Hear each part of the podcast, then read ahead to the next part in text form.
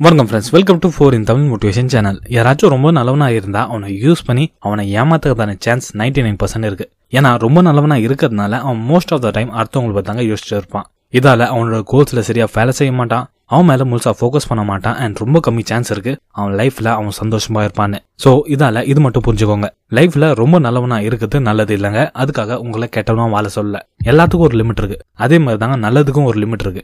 அது தாண்டி போனா யாரும் உங்களை கண்டுக்க மாட்டாங்க.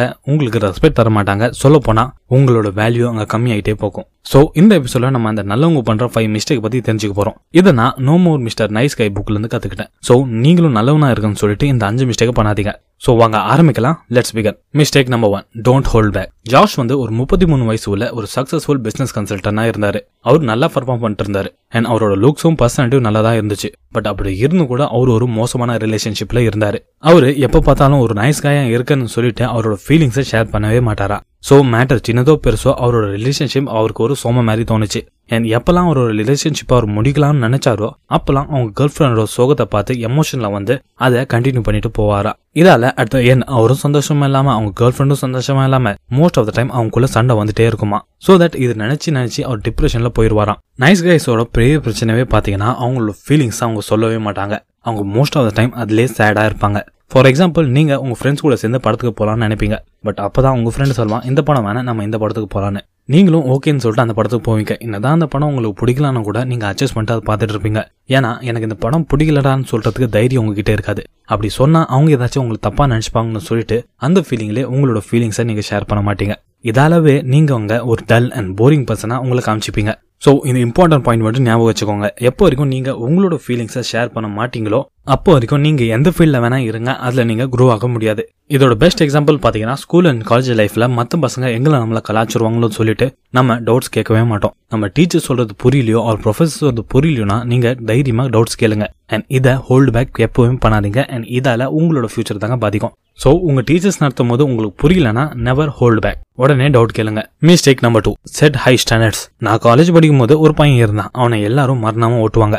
இன்ஃபேக்ட் ப்ரொஃபசர் கூட அவனை செஞ்சுட்டு இருப்பாரு and most of the time அதுக்கு சிரிப்பான். அண்ட் அப்பப்போ கோவப்படுவான். அண்ட் மனசுக்குள்ள ரொம்பவே அவங்கள திட்டிட்டு இருப்பான் அது கூடவே எல்லாரும் அவனை வேலை வாங்கிட்டே இருப்பாங்க. லைக் நீ கீழே போறல இந்த ஜெராக்ஸ் திருவாடா வாடா. டே எனக்காக ஒரு பெண் வாங்கிட்டு வந்துரு. இது மாதிரி அவனை சொல்லிட்டே இருப்பாங்க. அண்ட் அவனும் அதை செஞ்சுட்டு இருப்பான் இது நினைச்சிட்டு தட் நான் இது மாதிரி பண்ணா மத்தவங்களுக்கு அவனை பிடிக்கும்னு சொல்லிட்டு. பட் அட் த எண்ட் அந்த வேலை முடிஞ்சதுக்கு அப்புறம் அவனை மறுபடியும் எல்லாரும் ஓட்ட ஆரம்பிச்சிருவாங்க. இது மாதிரி விஷயம் நீங்களும் ரொம்ப நல்லவனா இருந்தா உங்களுக்கும் நடக்கும். ஏன்னா நீங்க உங்களுக்கான ஸ்டாண்டர்ட்ஸை செட் பண்ணவே இல்லை. ஃபார் எக்ஸாம்பிள் யாராச்சும் உங்களை கலாச்சா அது கொஞ்ச நேரத்துக்கு வேணா நார்மலா இருக்கலாம். அண்ட் பசங்களுக்குள்ள கலாய்க்கிறதுலாம் ரொம்ப காமன் பட் அதுவே எல்லா வாட்டியும் உங்களை மட்டும் செஞ்சுட்டு இருந்தா நீங்க அதுக்காக ஏதாச்சும் பண்ணி தாங்க ஆகணும். அவங்க கிட்ட சொல்லுங்க. லைக் எனக்கு இப்படி பேசினா கஷ்டமா இருக்கு. அவர் அவங்கள அவாய்ட் பண்ணிட்டு போங்க. அப்போ அவங்களே புரிஞ்சுப்பாங்க. அடுத்தவங்களுக்கு ஹெல்ப் பண்றது ரொம்பவே நல்ல விஷயங்க. பட் அதுக்காக அவங்களோட அடிமையா நீங்க இருக்கக்கூடாது. ஸோ உங்களோட ஸ்டாண்டர்ட்ஸை நீங்க மெயின்டைன் பண்ணுங்க. அதுக்காக ஒரு லிமிட் வைங்க.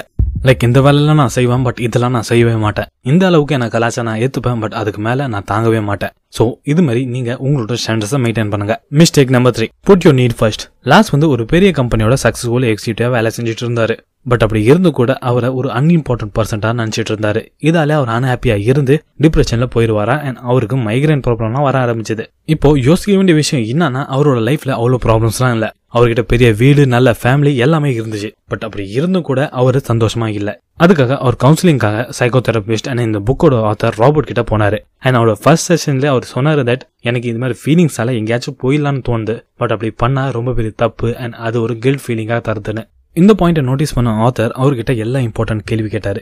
அதுல மோஸ்ட் இம்பார்ட்டன்ட் கொஸ்டின் நீங்க உங்களுக்காக டெய்லி எவ்வளவு நேரம் செலவு பண்றீங்கன்னு. லாஷ் அதை பத்தி யோசிக்க ஆரம்பிச்சாரு அண்ட் அதை தங்கி தங்கி சொல்லிட்டு இருந்தாரு. அட் த எண்ட் அவர் எல்லாமே அவங்களோட ஃபேமிலிக்காகவும் அடுத்தவங்களுக்காக தான் செஞ்சுட்டு இருந்தாரு. அண்ட் அவருக்காக ஒரு விஷயமே பண்ணுறதில்ல அண்ட் இதாங்க எல்லா பிரச்சனைக்கும் காரணம்னு ஆத்தர் சொல்றாரு. That most of the time people நல்லவனா இருக்குன்னு சொல்லிட்டு அடுத்தவங்களோட ப்ரையாரிட்டி அண்ட் நீட்ஸ்க்காக தாங்க வாழ்ந்துட்டு இருப்பாங்க. அண்ட் அவங்க மேல கொஞ்சம் கூட கேர் எடுத்துக்க மாட்டாங்க. அட் த எண்ட் இதோட ரிசல்ட் வந்து நீங்கள் மென்டலி உடஞ்சி போயிடுவீங்க ஏன்னா நம்மளோட ஃபிசிக்கலும் மென்டல் ஹெல்த்தை நம்ம பேலன்ஸ் பண்ண மறந்துடுறோம் அது சொல்றாரு நெட் நீங்கள் இந்த நாலு விஷயம் உங்களுக்காக டெய்லியும் பண்ணுங்கன்னு. அண்ட் இதெல்லாம் லாஸ்ட் ஃபாலோ பண்ணி அவரோட லைஃப் சர்ப்ரைசிங்லாம் மாறிச்சு. அந்த நாலு விஷயம் என்னன்னா first work out and meditate பாடிக்காக நீங்கள் ஒர்க் அவுட் பண்ணுங்க அண்ட் மைண்டுக்காக மெடிடேட் பண்ணுங்க. Second build a new hobby நீங்க உங்களோட பழைய ஹாபியில் ஃபோக்கஸ் பண்ணுங்க. அவர் ஏதாச்சும் ஒரு புது விஷயத்த கத்துக்கங்க. தேர்ட் டேக் ரெஸ்ட் அடுத்தவங்க பத்தி யோசிக்கிறது கொஞ்சம் கம்மி பண்ணுங்க அண்ட் நீங்க உங்களோட மைண்டுக்கு கொஞ்சம் ரெஸ்ட் தாங்க.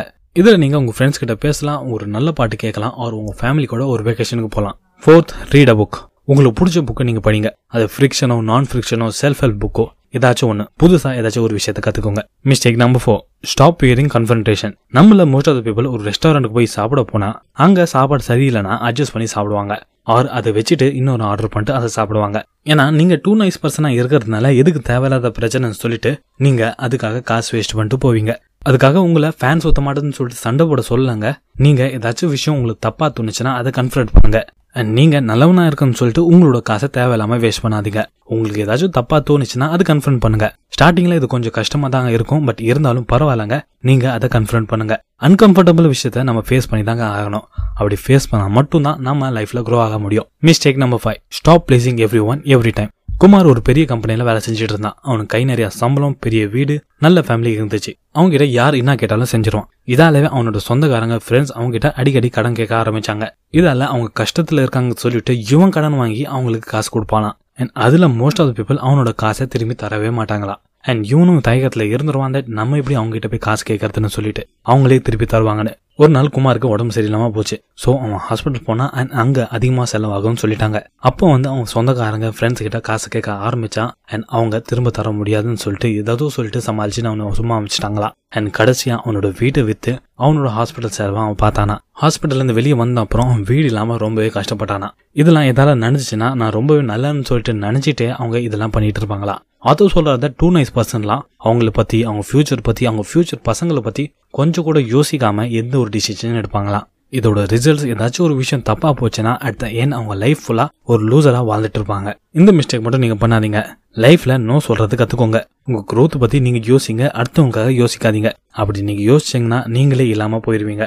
ஏன்னா நீங்க தாங்க உங்களோட ஃபேமிலி உங்களோட பசங்களோட ஃபியூச்சர் பத்தி பாத்துக்கணும். அடுத்தவங்க கொச்சுவாங்க சொல்லிட்டு இல்லைனா ரிலேஷன்ஷிப்ல ப்ராப்ளம் வரும்னு சொல்லிட்டு நீங்க கடன் வாங்கி காசு கொடுக்காதீங்க.